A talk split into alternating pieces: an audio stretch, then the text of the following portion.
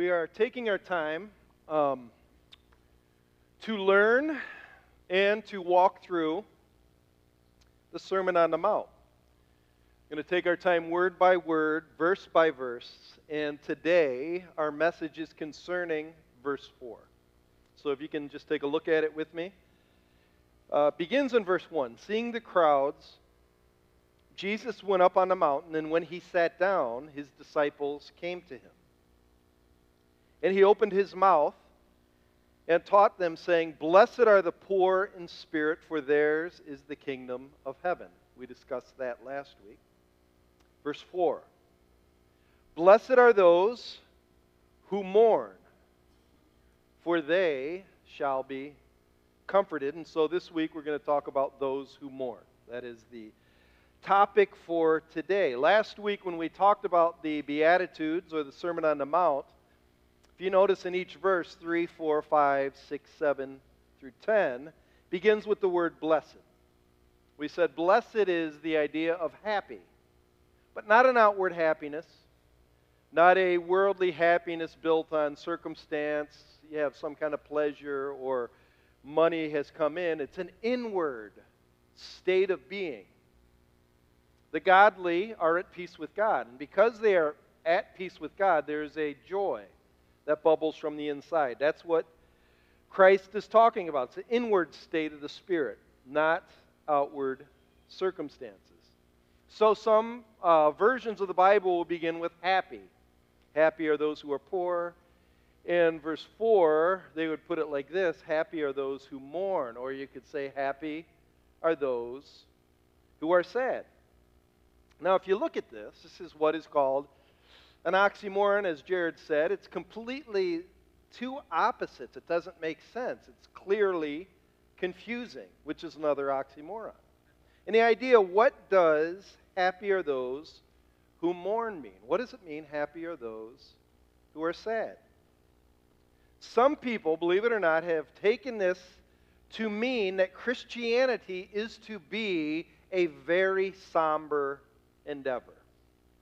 So those who are most grouchy and disgruntled are probably the most holy of us, you know. So if they come into church and they shuffle in in pious demeanor, frown on their face, they probably know God more than the rest of us.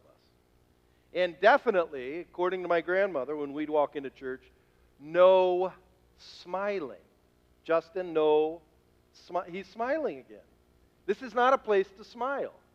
And if I smiled in church with my grandma, I'd get a slap behind the back of the head. This is God's house. Oh, okay. So you could say it's really the church curmudgeon must be the closest to God. That is why we consider Jared Doty as the closest to God on our staff. He is the most reverent it's, I'll give you an illustration of what I mean by this. My grandmother, for instance, uh, on Christmas Day sometimes, she'd help my mom make Christmas dinner. You know, they'd have a big ham and all of the fixings on the table mashed potatoes, gravy. And she would lay out all of the spread and she'd have us all sit down. And then she would say, Enjoy your meal. I'm going into the other room to fast because this is Christ's birthday. My, mom, my dad would say, Ma, what do you mean you're going to fast? Don, this is the Lord's day. I'm just going to respect it. As if that piety was somehow better because she was more mournful. That is not what this means. That is not what this means at all. It's not an outward expression of false piety, it's an inward reality. It's inward reality of grieving, of being sorrowful, um, the word actually means it's a aching of the loss of a loved one. It's inside. It's in my heart. And especially, it's after I look at the world, I look at everything around me, then I look inside, I say something is not right. That's what mourning is all about. We'll talk about that in a second. But I want to kind of bring you up to speed to the idea of the Sermon on the Mount, and it's about kingdom living. If you remember last week, we said each verse in the Sermon on the Mount is like a chain, a heavenly chain. One verse is linked to the next verse, which is linked to the next verse. And so it's a natural spiritual progression. Last week we said verse 3 was this idea it's the doorway into heaven. Blessed are those who are poor or who get low, who are humble and they see God rightly and themselves rightly. So you could say verse 3 has me seeing rightly. I finally, when I evaluate myself based on the majesty of God, I realize just how needy and vulnerable and small I am. And we talked all about that last week. Theologically, when your eyes are opened, it's called illumination. I see and I notice things I never noticed before. And that leads naturally to verse 4 Blessed are those who mourn. And mourning is, I would put it like this it's responding appropriately to what I see. I begin to feel the way God wants me to feel. I start becoming a fully alive, a fully integrated person. That's what integrity means. Through and through, I am not duplicitous. I am not a two faced person. The things that are really happening on the outside, I feel the same way on the inside. It's sort of like Pinocchio. Pinocchio was a boy that was made of wood. And then he was given a wish to become a real boy, and slowly he put on flesh, and he could feel.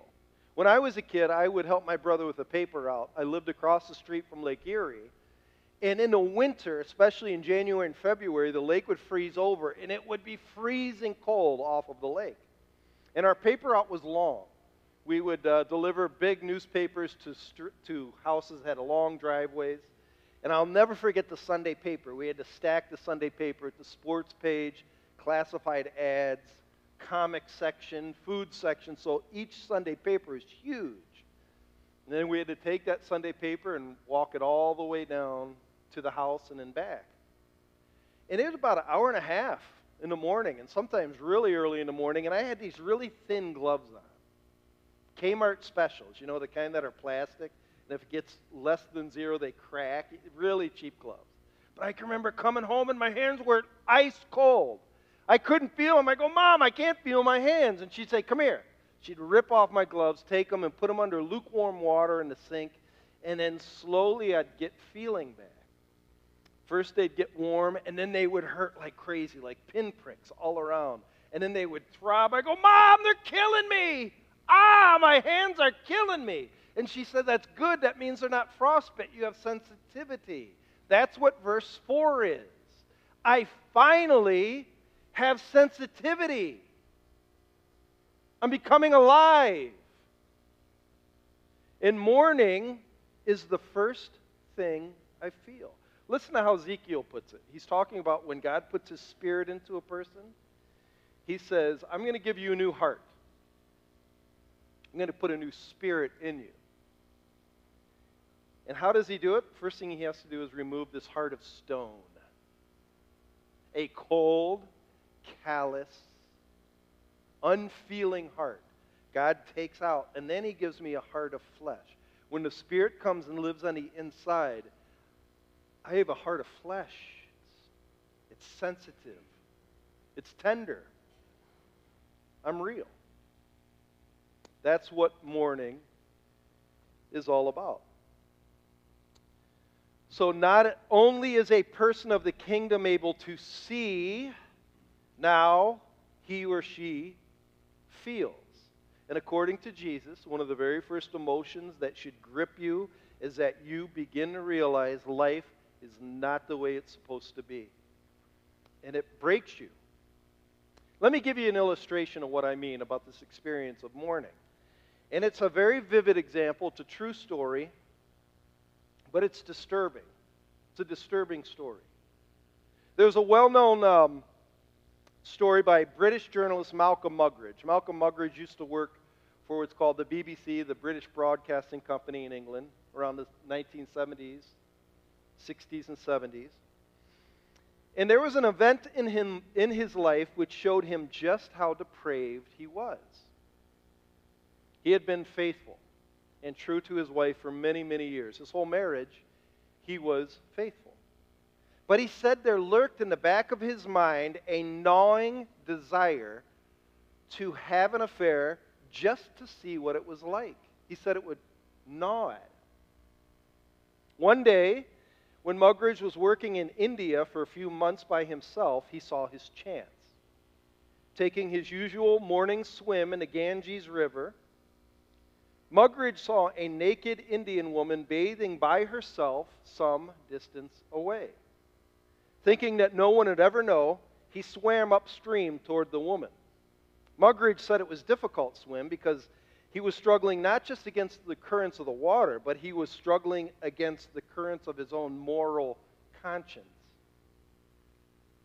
Swimming underwater, Muggeridge surfaced near the woman, and what he saw gave him the shock of a lifetime.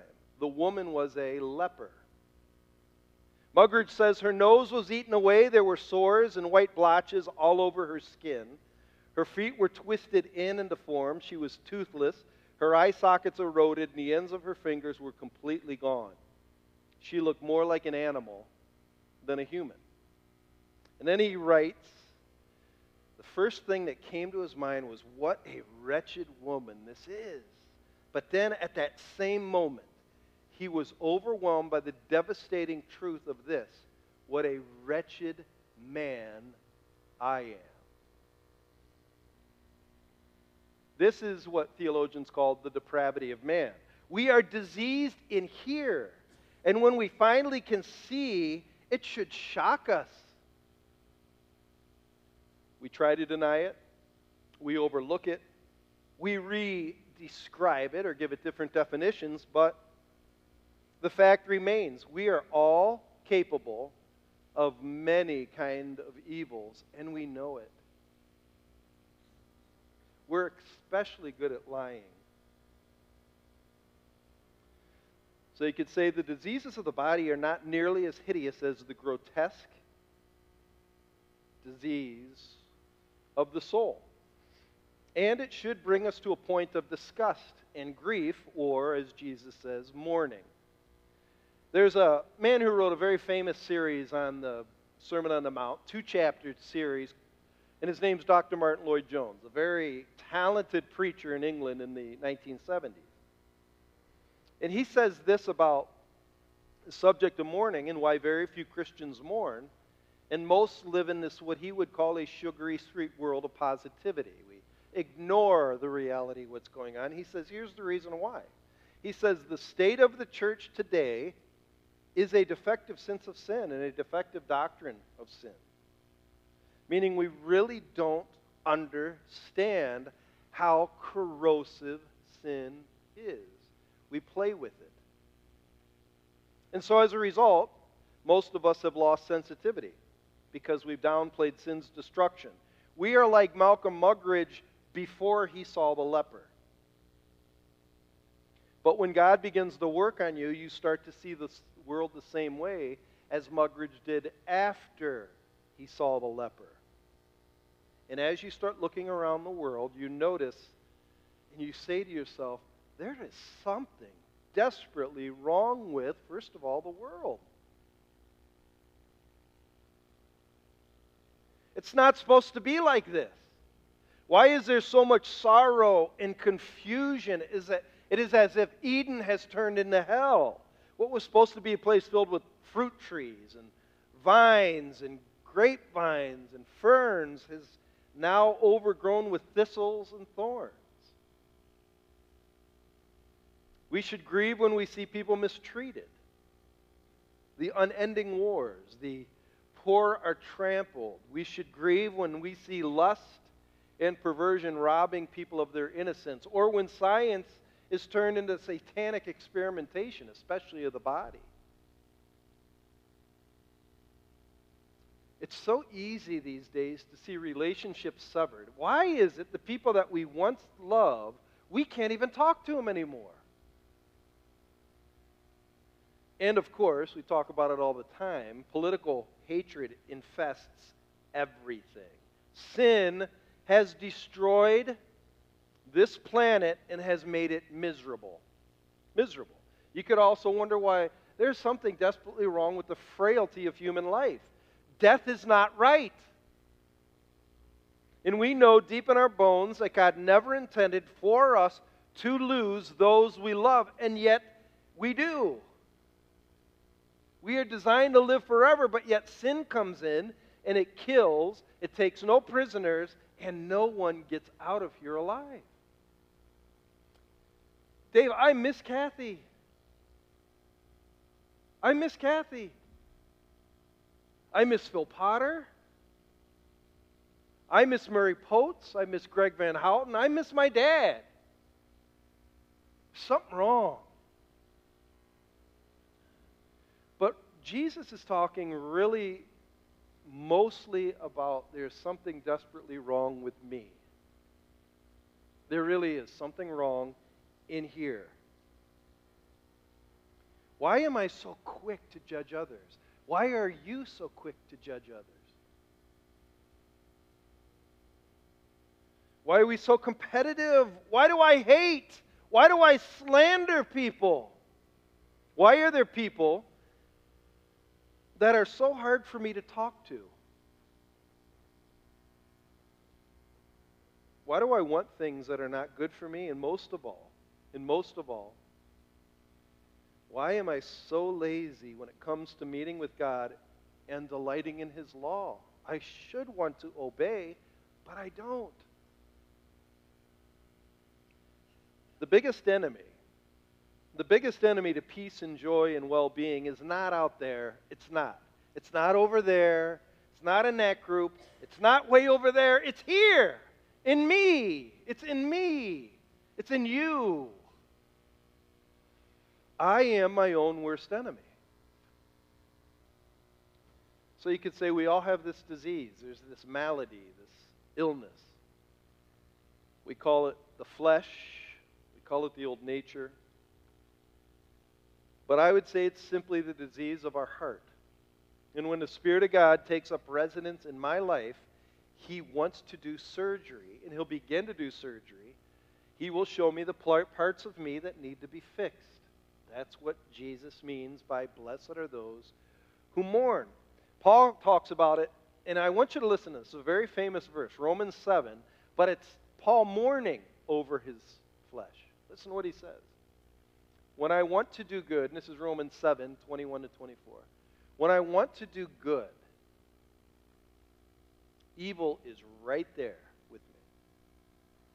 What a wretched man I am. That's a statement of mourning. Look at me. Who will rescue me from this body of death?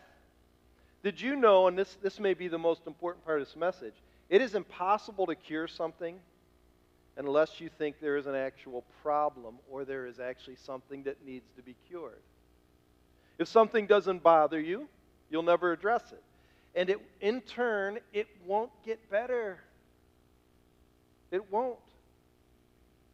There's a difference between paying lip service to something and actually lamenting, weeping, and being cut to the heart. So you could say this The ability to mourn is one of the greatest gifts God ever bestows upon a person. That is why Jesus says mourning is a blessed thing. I would even say this I think mourning is the thing. What hurt Jesus the most, he would walk through Israel and he'd walk through Palestine and Jerusalem. And there was one day he looked at the people and he said, Oh, Jerusalem, Jerusalem, how often I long to gather you together as a hen gathereth its chicks, but you would not come.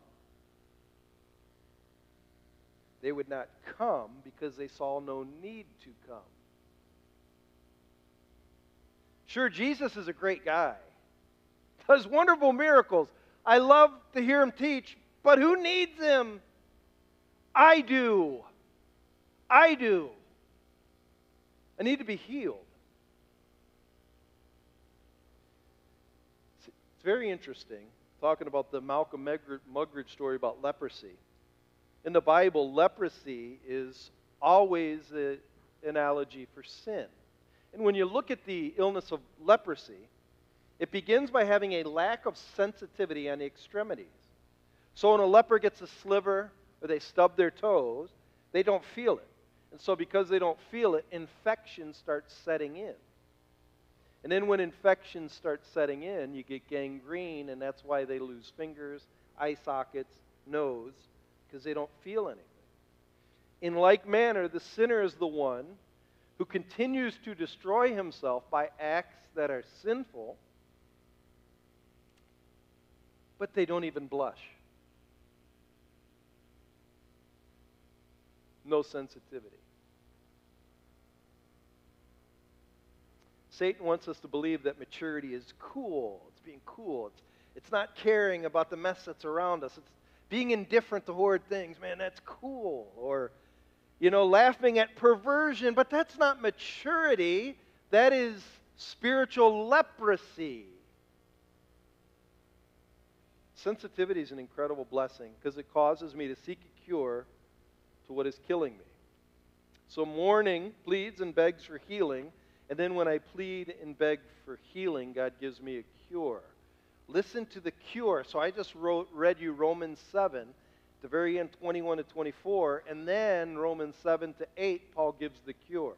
He says this Thanks be to God through Jesus Christ our Lord. Therefore, there is now, right now, no condemnation. That's called comfort.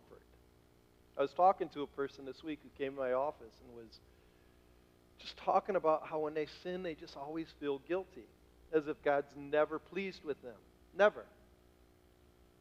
And I had him read this verse. Did you know, are you in Christ Jesus? Yeah, look what verse, chapter 8 of Romans, verse 1 says. There is, right now, no condemnation. It's like, you're kidding. God doesn't condemn me? No. Now that is comfort. But you won't get there unless you grieve. I mean, really want to change. You don't really need to elaborate on comfort because comfort is something that just happens. It's kind of letting off a release valve off a hot water heater. It just happens. But what the Spirit needs to convince you of is indwelling sin. Maybe the greatest illustration of this is found in Luke 5 1 through 11. If you can go to the book of Luke, I want to show you something. This is the story of Simon Peter and how Jesus got a hold of them.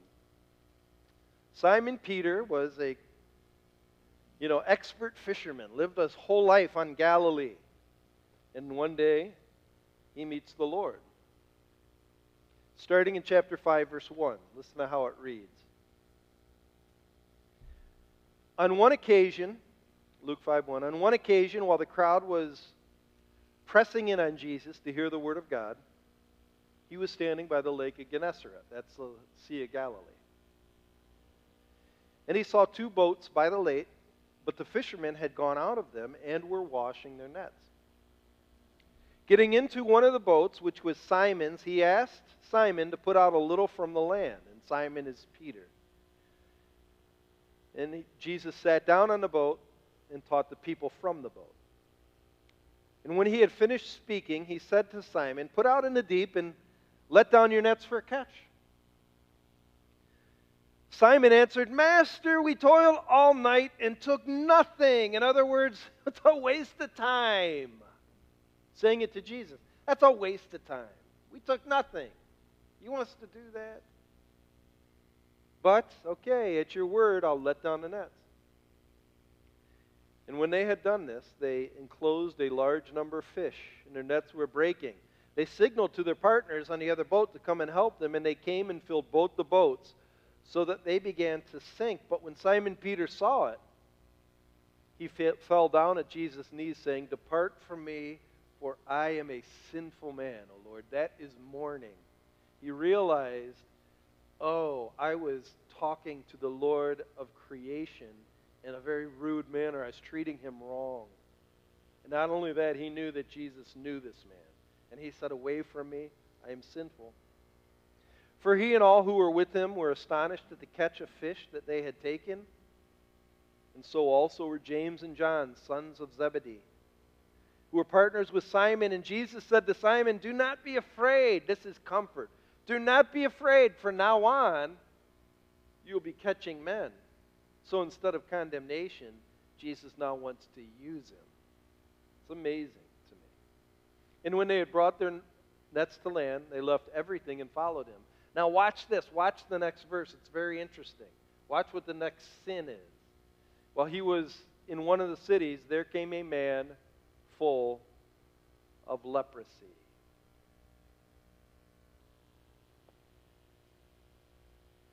Sin is sneaky. We don't fully understand the extent that the world has been ruined and marred by it. One day, in a way, I got to see it with my own eyes. A, um, a father came into my office to tell me what happened to their child. Their child was mixed up in some terrible decisions. They said they loved their child and they prayed for him for 16 years. And this child was caught up in the results of sin that was destroying them. And the father was crying on my shoulder and he said, I wanted a better life for him. This is not right. This is not right, he said. And as I was thinking about it, after I saw that father just crushed, leaving my office, I said, This is exactly how God feels about us when we get caught in sin. Sin doesn't make God mad, it, it breaks his heart. When he sees us caught up in sin, his heart says, I wanted a better life for you. This isn't right. This isn't right. To me, you know when you are starting to mourn, when God's opinion starts mattering to you. I think sinners who aren't saved could care less what God thinks, and they actually get mad at Him because they want to hide in their sin. I think when the Spirit of God comes in you, you start looking to God and saying, I really hurt my dad. And I'm sorry.